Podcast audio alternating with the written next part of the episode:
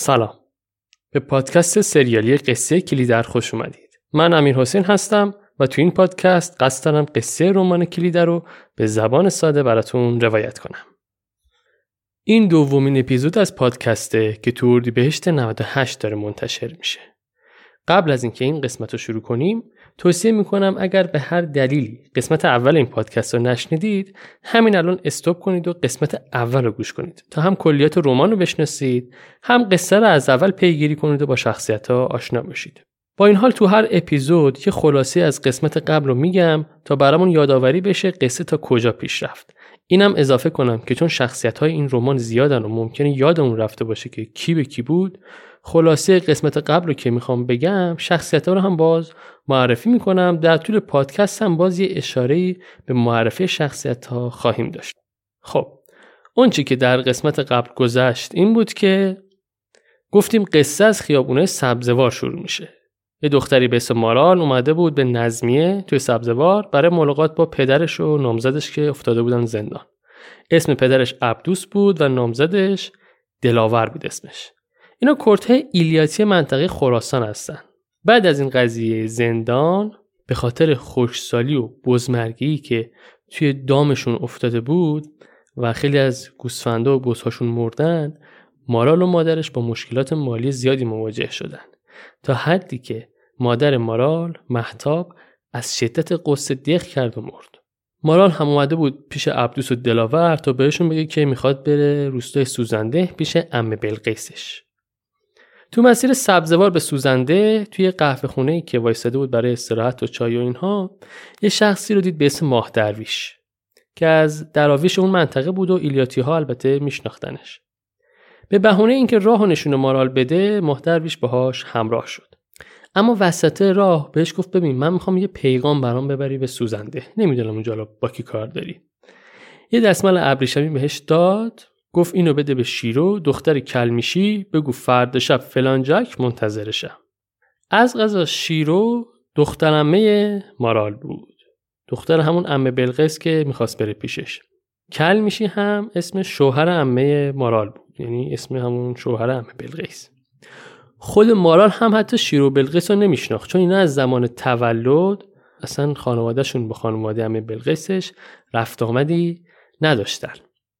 شب قبل که توی سبزوار بود رفته بود نظمی پیش پدرش و نامزدش توی یه کاروانسرایی خوابید. اونجا یه دالونداری داشت به اسم پیرخالو. با این پیرخالو خیلی کار داریم. این پیرخالو هم مارال رو میشناخت هم خانوادهش رو چون جلوی دوست خانوادگیشون بودن. و اونجا خانواده بلقیس رو برای مارال معرفی کرد. خلاصه مارال رسید سوزنده پرسون پرسون خونی امش رو پیدا کرد و اتفاقا با استقبال گرم امه بلقیس مواجه شد. ولی برخلاف امه خانم عروسش زیور همچی خوشحال نبود از حضور مارال. یه جوری فکر می‌کرد که مارال جاشو تنگ کرده. خصوصا که مارال تو همون ساعت اول که رسیده بود سعی می‌کرد خودشو تو دل امه جا کنه. به هر حال قرار بود با اونا زندگی کنه دیگه. سعی می‌کرد یه جوری برادری خودشو ثابت کنه به امش غروب که شد پسر امه بلقیس هم اومد. شوهر همین زیور خانم. اسمش گل محمد بود. مارال ای دل قافل این پسرمش همون بابایی که صبح تو برکه داشت مارالو میپایید. قضیه چی بود؟ مارال تو راه سبزوار به سوزنده به یه برکه رسید. اونجا وایساد استراحت کرد و اینها. دید آقا آب برکه خیلی هم زلال و خنک و مطبوعه. کسی هم که این اطراف نیست. با خودش گفت که آقا حیف باشد بچنان تن پیرهن. خلاصه یه تنی به آب زد. اما از بد روزگار یا شاید هم خوب روزگار همین آقای گل محمد اون اطراف بود و اتفاقی مارالو دید. البته یکم بیشتر از دیدن دید می‌زد. مارال هم به محض اینکه متوجه حضور این مرد غریبه شد چون نمیشناخت دیگه گل محمد سری خودش رو جمع جور کرد. گل محمد هم اونور سری سوار شطورش شد و رفت. اما اینا که شدم همدیگه رو نمیشناختن دیگه. اصلا فکرش هم نمی‌کردن تا چند ساعت دیگه تو خونه بلقیس همدیگه رو باز ببینن. خلاصه شب شد و دور همه شام میخوردن و یکم تعریف کردن و موقع خوابیدن شد که بخوابن. شیرو و مارال تو ایوون پیش هم خوابیدن. چون اصلا اون اول که با هم آشنا شدن شیرو حس خوبی نسبت مارال داشت و باهاش رفیق شده بود. قبل خواب صحبتاشون گل انداخت و درد دل شیرو هم باز شد واسه مارال. که آره منم یکی رو می‌خوام و خانوادم موافق نیستن و از اینجور صحبت ها مارال هم فرصت و مناسب دید و دستمال ابریشمی که ماه درویش بهش داده بود و داد به شیرو و گفت فردا شب فلانجا منتظرته. خلاصه قصه ما به همین جاها رسید که گفتیم مارال پیغام ماه درویش رو به شیرو رسون. گرفتن خوابیدن. اما مارال که تو ایوون خوابیده بود گل محمد هم که تو اتاق خودش بود خوابشون نمی برد و به قضیه که تو اون برکه اتفاق افتاده بود فکر می‌کردن. اینو اینجوری. بریم سراغ ادامه قصه. قصه کلیدر قسمت دوم.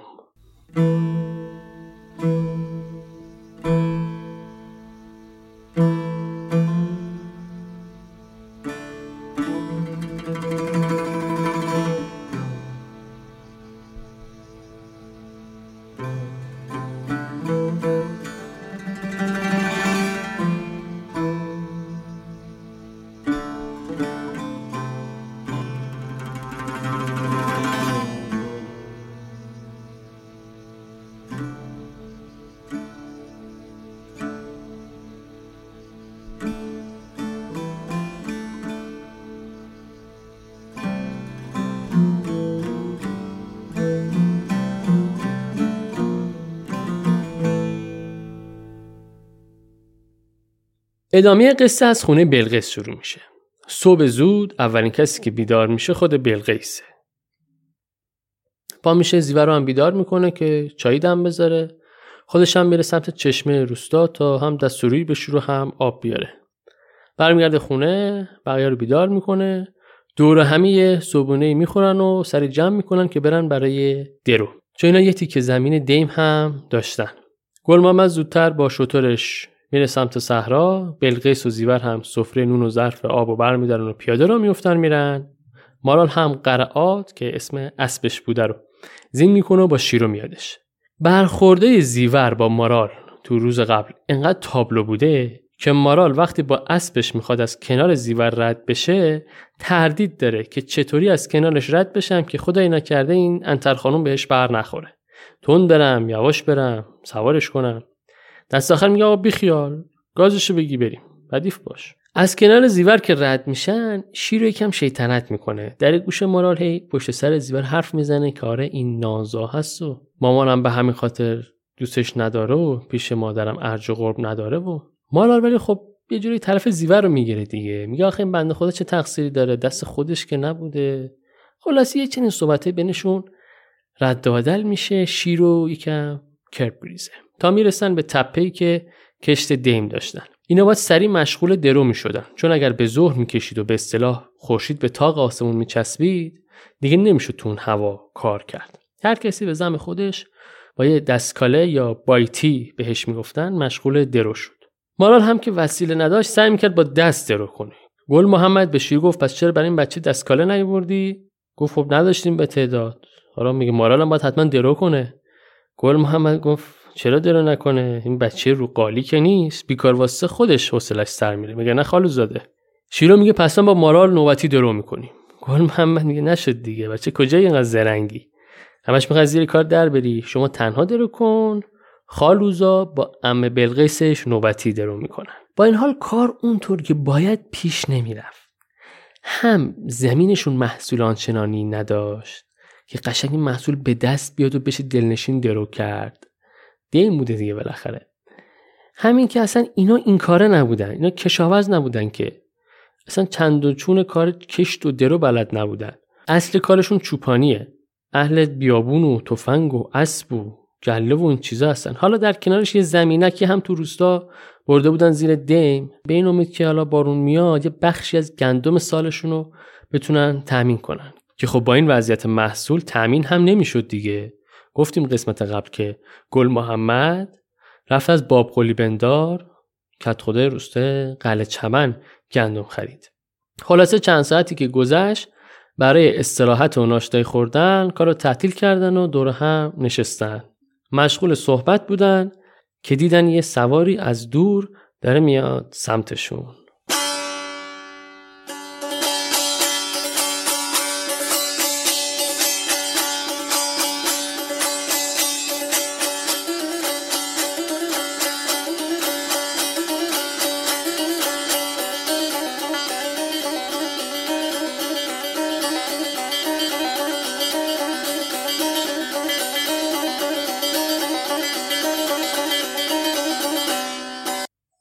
نگاه نگاه کردن ببینن کی که داره میاد. یه مرد چارشونه سرحال به تاخت داشت و اسبش میومد. کی بود؟ کی بود؟ علی اکبر هاش پسند بود. پسر خالی گل محمد پسر گلندام خواهر بلقیس. اگه یادتون باشه قسمت قبل علی اکبر معرفی کردیم دیگه. گفتیم که علی اکبر هاش پسند با برادر گل محمد به اسم خان محمد. اینا رفته بودن. دزدی به گله مردم دستبرد زده بودن. چهار تا هم بودن. علی اکبر بود خان محمد بود دایی گل محمد بود به اسم مدیار و عموی گل محمد به اسم خانمو چهارتایی رفته بودن از گله مردم گوسفند دزدیده بودن و از شانس بعد فقط هم خان محمد رو گرفته بودن و الان تو زندان مشهد بود. علی اکبر می‌رسه و با هم حال احوال می‌کنن مارا رو بهش معرفی می‌کنن سلام علیکی می‌کنن. علی اکبر هم همچین بگینگی زبونش نیش داشت. یه اشاره به بافه خوشه های درو شده می‌کنه همین دسته های خوشه های درو شده گندم. به گل محمد تیکه میندازه که آره دیگه یه پا زراعتکار شدی یا؟ بابا تا کی می‌خوای خودت الاف این چهار تا پیخ گندم کنی؟ گل محمد میگه بگو حرف حسابت چیه؟ سلام گرگ بیتمنی اگه باز می‌خوای بری دوزی از الان میگم من پای نیستم آقا جان. علی اکبر میگه همچی میگی دوزی انگار هرچی توی منطقه گم میشه زیر سر من بوده. تو هم یادت نره همچین اولاد احمد نیستی. ولی بیا بریم کارت دارم. بلقیس این وسط یکم داد و هوار می‌کنه که آقا پاچه برمالیده. بچه منو کجا می‌خوای ببری؟ باز می‌خوای تو تله بندازی؟ نمی‌دونم دونه دونه سیبیلاتو می‌کنم یکم قرقر می‌کنه. علی اکبر تو گوش گل محمد میگه ببین مدیار پاشو کرده توی کفش. که باید سوقی رو از خونه خالو حسین بکشیم بیرون.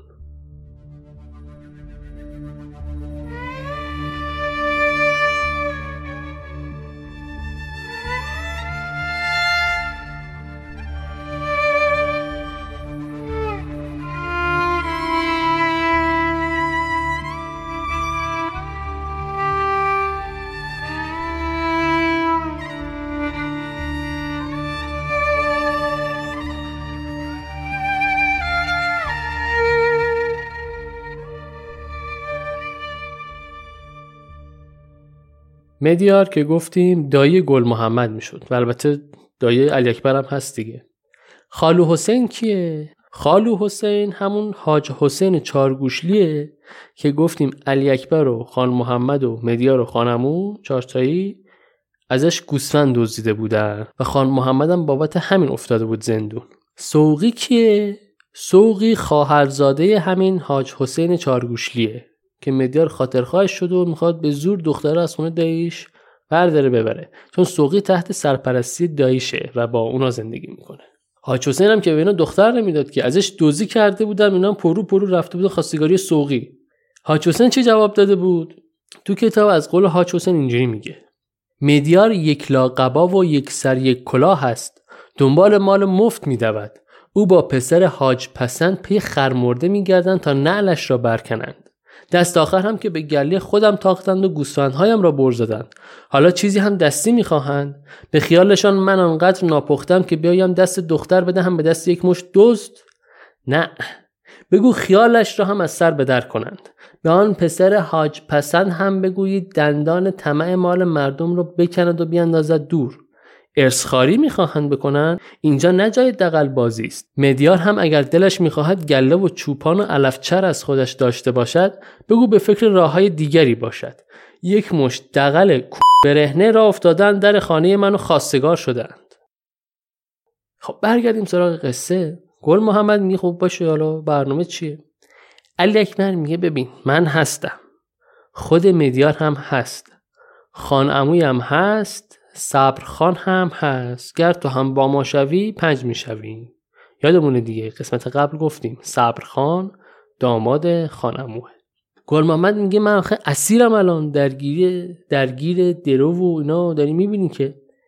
علی اکبر میگه بابا رها کن این چهار تا خوش و مثل رعیتا شدی. تو مرد تفنگ و اسب و بیابونی. گل محمد هم از خدا خواسته. میگه آره خدا وکیل دل منم راضی به این گداکاریا نیست. ولی خب مجبوریم دیگه. خلاصه راضی میشه گل محمد ولی میگه آقا من اسب ندارم با شطورم که نمیشه همه راه بیایم علی اکبری اشاره می‌کنه به قرعات اسب مارال. میگه این رخش مال کیه؟ گل محمد میگه برای ماراله. علیه برم یهو قرض کنه ازش بالاخره مدیار عموی مارال هم هست دیگه اونم یه مشارکتی داشته باشه. خیلی پر رو بوده. گل محمد میگه بابا این آخه این دختر اصلا چه خبر از این عمودایی داره؟ اصلا من چی بگم به میاد با بلقیسی مشورتی می‌کنه میگه داستان اینجوریه. بلقیس میگه والا من که روم نمیشه به مارال بگم. خودت می‌خوای بگو. گل محمد بالاخره تعارف می‌ذاره کنار. رو کراس میاد با مارال صحبت می‌کنه. میگه خالو زاده یه کاری پیش اومده. با شطورم نمی‌تونم برم.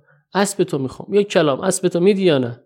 مارال این پا پا می‌کنه. میگه آخه قره یک که شناسه. به هر کسی رکاب نمیده. گل محمد میگه شاید من بتونم ازش رکاب بگیرم. مارال میگه خود دانی. این تو این قره. خیلی رام کردن قرات اصلا کار آسونی نبود که. گل محمد خیلی تلاش می‌کنه که بتونه سوار قرائات بشه. تو کتاب حدود چهار صفحه برای لحظه درگیری گل محمد و قرائات توضیح و توصیف نوشته.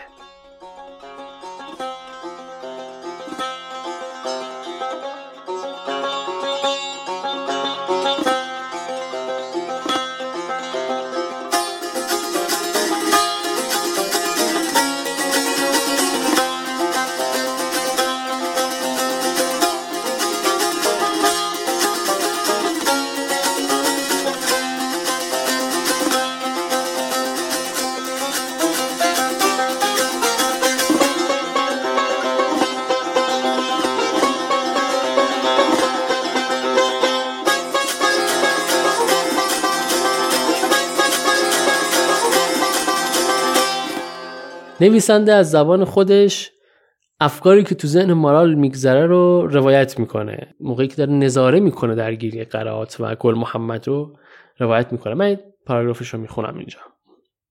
مارال مغرور و سرشار ایستاده بود و نگاه می‌کرد. گل محمد و قره. قره و گل محمد.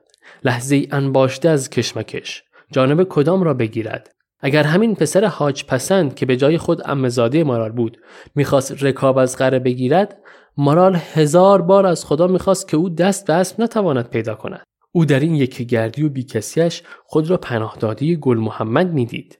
از این رو شاید که در خانه جز او مردی ندیده بود و خوی زن ما چنین پرورده شده است که به مرد پناه برد. زن اگر از شمشیرش هم خون بچکد در چشم زن باز زن است. تو این درگیری گل محمد و غره زیور بنده خدا خیلی هرس می‌خوره و خیلی نگرانه گل محمده. تا جایی که داد می‌زنه سر مارال که حروم زاده جلوی اسبتو بگیر. مارال هم همچی آروم و از آن گونه حالات که جهان را بر جوان بیهوده می نماید یه گوشه وای میسه و فقط نظاره می‌کنه این صحنه رو. بلقسم از ور نگران پسرشه دیگه. دست به دامن علی اکبر میشه که کمکش کن اینو از زیر اسب بکش بیرون. علی اکبر هم بدتر از بقیه نمی‌دونه با این اسب چموش باید چیکار کنه. چون کم کم دیگه کار به جای باریک می‌کشه و قره داره گل محمد زیر سماش له می‌کنه.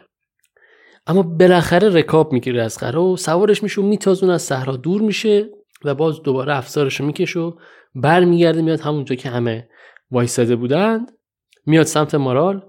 این بار خیلی قبراغ با قرعات میاد جلوی مارال رو وای میسه و به مارال میگه این قره شاید به بقیه لگت بزنه بی زحمت. کلاه منو که رو زمین افتاده بده به هم برم. زیورم تو دلش میگه آره ارواح امت. یه بهونه پیدا کردی که باز بری سمت مارال و یه چیزی بهش بگی و از دست اون کلاتو بگیری. و من اینجا زنتم اینور وایسادم به من می‌گفتی کلاتو بهت بدم دیگه. مارال هم با تیب خاطر کلاه گل محمد رو بهش میده. نویسنده اینجا توصیفی می‌کنه. میگه کلاه گل محمد بوی خاک و عطر عرق زلف او را داشت. مارال ندانسته و ناهوشیار عطر تن پسرم مرا میبویید. مارال کلاه را به انگشت صاف کرد و به دست گل محمد داد. میشه گفت عملا اینجا بود که مخ مارال خانوم قصه ما مورد عنایت قرار گرفت.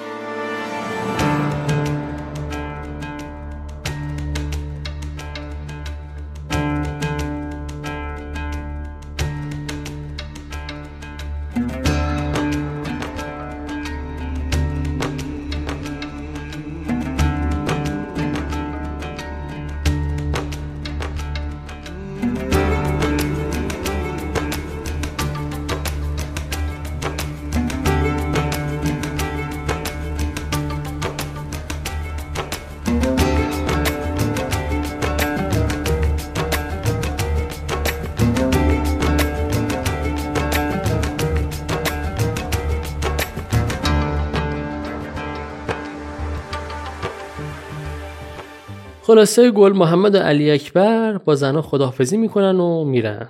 بعد از این ماجرا هر کدوم از زنها حالی داره. اول از همه زیور که دلش خونه. یعنی زیور شاید بشه گفت تنها کسی بود که خدا خدا می‌کرد قره گل محمد رو زمین بزنه. چون نمی‌خواست گل محمد در نظر مارال خوش بدرخشه و تو دل مارال جا باز کنه. یه جوری دو تا چهره از مردش می‌خواست. یکی برای خودش یه چهره سرشار از غرور و شکوه و مهربانی و مردانگی. یه چهره هم برای بقیه سراسر تندی و کینه توزی و یه جوری که بقیه از گل محمد بیزار باشن و فاصله بگیرن ازش. لذا زیور اصلا تحمل نداشت کسی برای گل محمد دست بزن و هورا بکشه. حتی مادرش بلقیس چه برسه مارال که یه جورایی فکر می‌کرد مارال می‌خواد شوهرش از چنگش در بیاره. اما مارال واقعا داره به گل محمد فکر می‌کنه. هم آره هم نه. مارال بیشتر یه دوگانگی تو وجودشه به اون فکر می‌کنه. به دلاور فکر می‌کنه که اگه دلاور فهم قره رو یعنی همون اسبه رو سپرده دست گل محمد چقدر ناراحت میشه؟ چون این اسب رو دلاور داده بود به مارال. دلاور اینو رام کرده بود برای مارال. یه جوری مارال خودش نکوهش می‌کرد. از طرف می‌گفت خب نمیشه به درخواست گل محمد نبگی. آشنای من رو انداخته. این وسط کسی که بیشتر از همه حالش خوبه و اصلا از رفتن گل محمد خوشحاله شیروه. چون الان دیگه بدون سرخر می‌تونه بره سر قرار با ماه درویش. انقدر تو فکر قرارش با ماه درویش بوده که از قبل سجلش رو با همون دستمال ابریشمی میبنده به بازوش و آماده بوده که خودشو برسونه به ماه درویش. با این حال شیرو با بلقیس که صحبت می‌کنه میگه آره همه این قصه تقصیر علی اکبره. اون هی میاد میشینه زیر سر این برادرای من میبردشون این کار خلاف و اینا می‌کنن. بلقیس بیشتر دلش از مدیار داداش خودش پر بوده. میگه اون خیلی کله خر و یه دندست و سر به هواه و این روحیات مدیار ازتش می‌کرد قسمت قبلم یه اشاره کردیم به این سر به هوای مدیار. خصوصا که بلقیس دیگه عشق عاشقی از سرش افتاده بود. دیگه حتی دشت و آفتاب و بیابون و چشمه و اینها هم سر ذوقش نمی آورد شاید جوون ترها رو سرخوش کنه. اما بلقیس دیگه عادت کرده بود. بهتره بگیم غم نان اولویت داشت. نویسنده میگه بلقیس اما در خاک و باد بیابان عشق از یاد برده بود.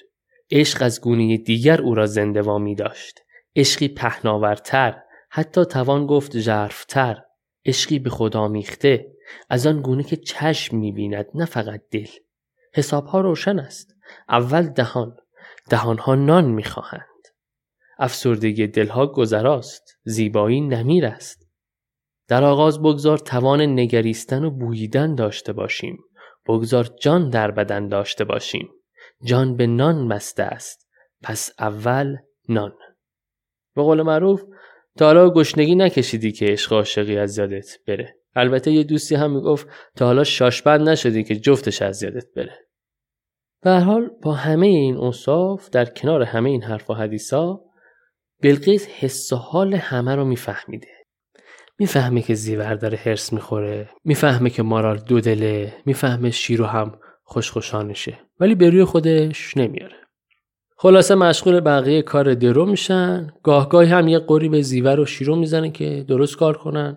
ولی به مارال خیلی چیزی نمیگه. با اینکه حتی مارال خیلی هم بلد نبوده درو کنه یعنی اگه مثلا زیور مثل مارال درو می‌کرد چهار تا دورش بارش می‌کرد که چه خبرته مثل مرغی که میونه گوهش افتاده پشال پشال می‌کنی؟ عشان تیکه دورش بارش می‌کرد زیور رو ولی خب مارال فعلا نور چشمی بوده چیزی بهش نمی‌گفت. کار درو هم تموم میشه. خسته. میشینن برای چای خوردن. خسته بودن از درو ولی با کار کردن مشکلی نداشتن. نویسنده میگه خوگیری به کار جزء سرشت پرورده زنان اشیرهی ماست. زیرا آنها از زیر بال و پر مادر خود به در نیامدند که دست و تن به کار می‌دهند. بیشترین سهم کار دامداری با ایشان است. گلبانی و چراو و خرید و فروش و پشچینی با مرد دوشیدن و تلم زدن و ماست و کمه و قیماق و مسکه و روغن گرفتن با زن. بافتن گلیم و جاجیم و شال و کلاه و سیاه چادر بخشی دیگر از کار زنان است. زن به جای و در کار خود خبره و پخته است. سرد و گرم چشیده.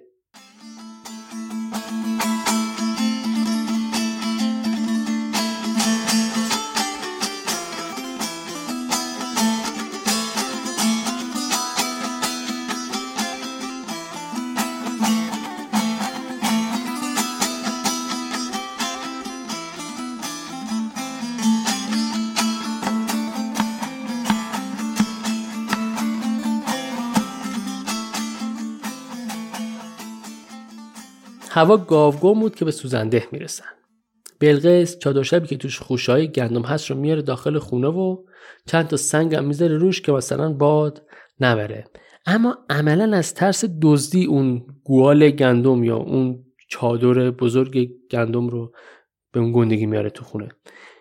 با اینکه سوزنده چند تا خانوار بیشتر نیستن و همه هم یه جوری فامیلن و همدیگه رو می‌شناسن اما چندان اعتمادی نیست. حتی اون چادر شب گندما رو هم میاره تو خونه.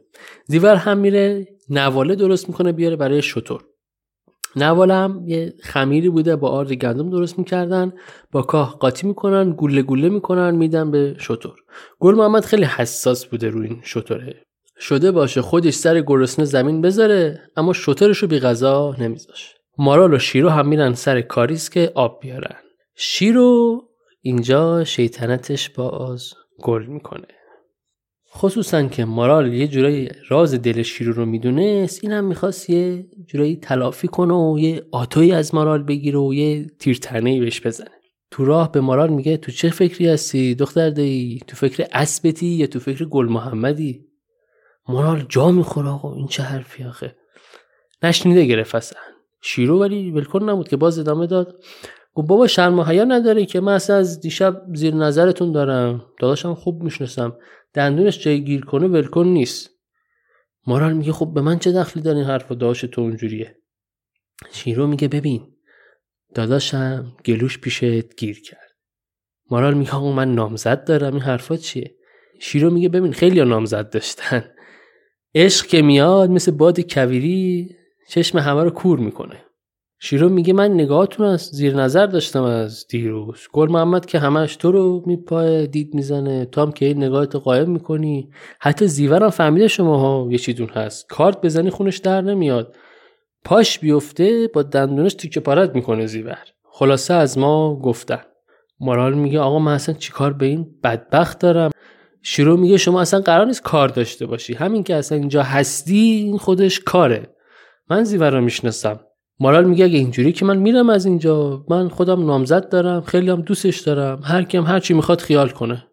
شیرو هم میگه باش از اون باشا که از صد تا فش داره تو همین حین که داشتن کوزاراب می‌کردن زیورم می‌رسه و با همون حالت که گفتیم جهان رو بر جوان بیهوده نماید کوزش آب می‌کنه و میره به ایناس محل نمیده. مارال دیگه از این بیمحل کردن و حرف و حدیث خونش به جوش میاد. سریعتر میره خودشو میرسونه به زیور تا جواب این حرکت های انتر خانم بده.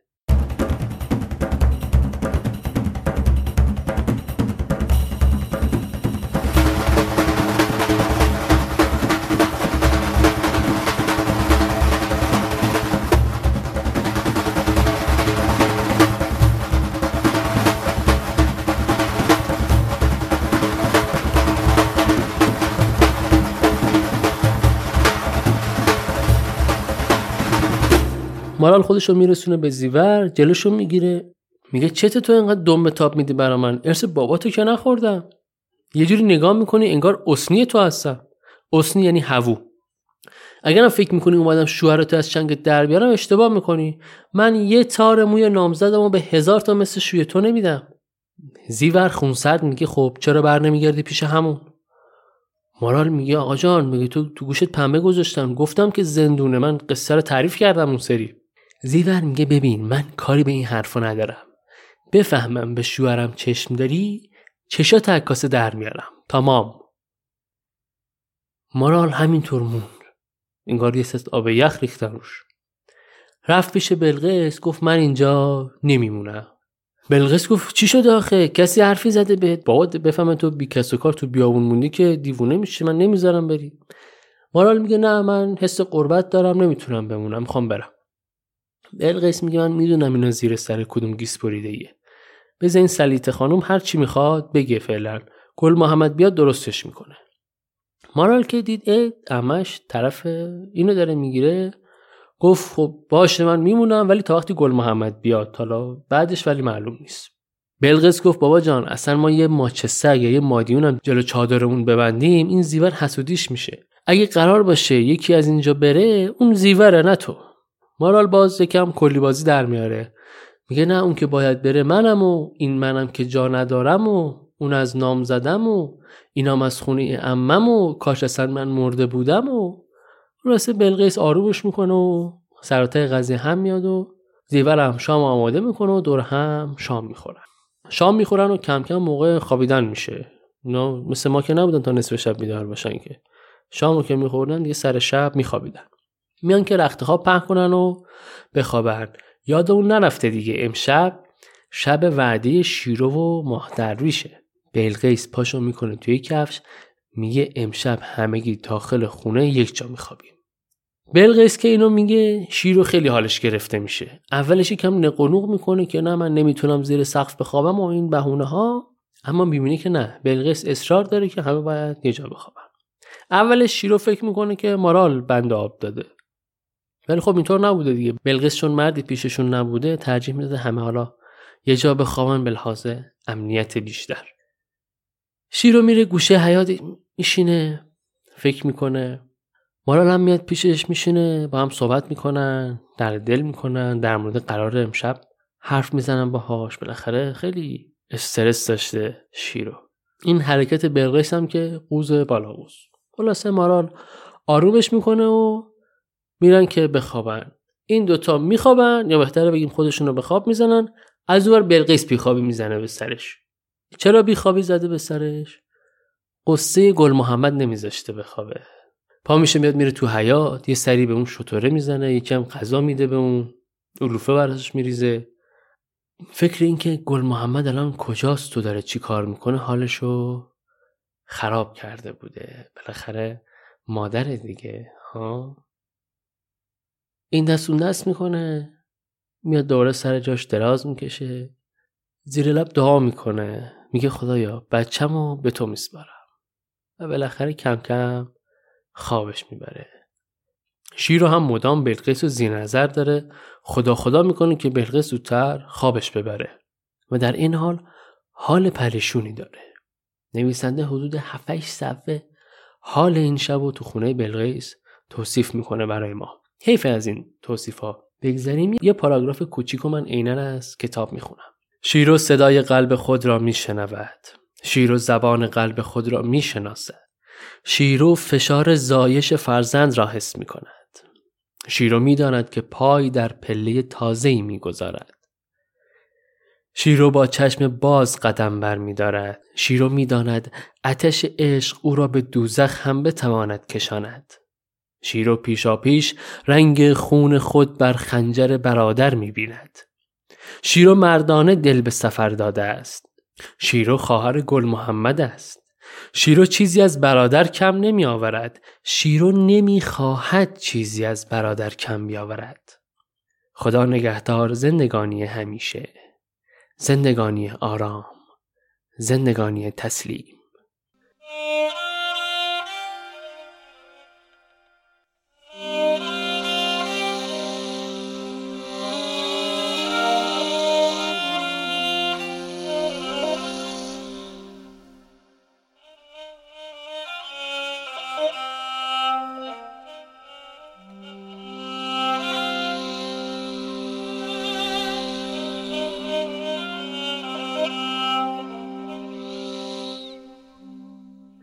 شیرو آروم از جاش بیرون میخزه و با احتیاط کامل بدون اینکه کسی متوجه بشه از خونه می‌زنه بیرون. کوچه پس کوچه های سوزنده رو پشت سر می‌ذاره از تپ ماهور بالا میره و می‌رسه پشت کاریز جایی که ماه درویش منتظرشه. سریع سوار بر اسب ماه درویش میشه اونو در آغوش می‌گیره و سوزنده رو ترک می‌کنه. اما اما چیزی که ما ازش خبر نداریم اینه که شیرو یه خواستگار سمج داشته که با این حرکت عملا آب پاکی رو دست این خواستگار میریزه. نه فقط شیرو که بلقیس و گل محمدم ردش کرده بودن این خواستگار رو و بعدها خواهیم دید که این خواستگار دردسر بزرگی برای خانواده کلمیشی درست می‌کنه. این خواستگار سمج کسی نیست جز علی اکبر حاج بسند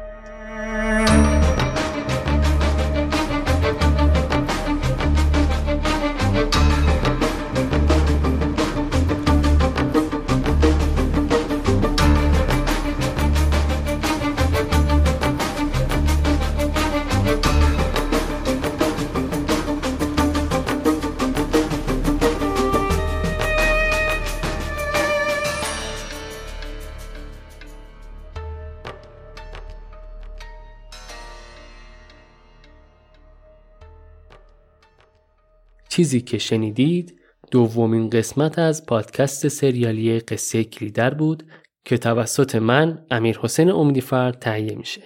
این پادکست رو روی پلتفرم های پادکست فارسی مثل ناملیک، شنوتو و اخیرا هم هزارو می‌تونید پیدا کنید و گوش بدید تا چند وقت دیگه روی سایر اپ های پادگیر هم می‌تونید قصه کلیده رو بشنوید.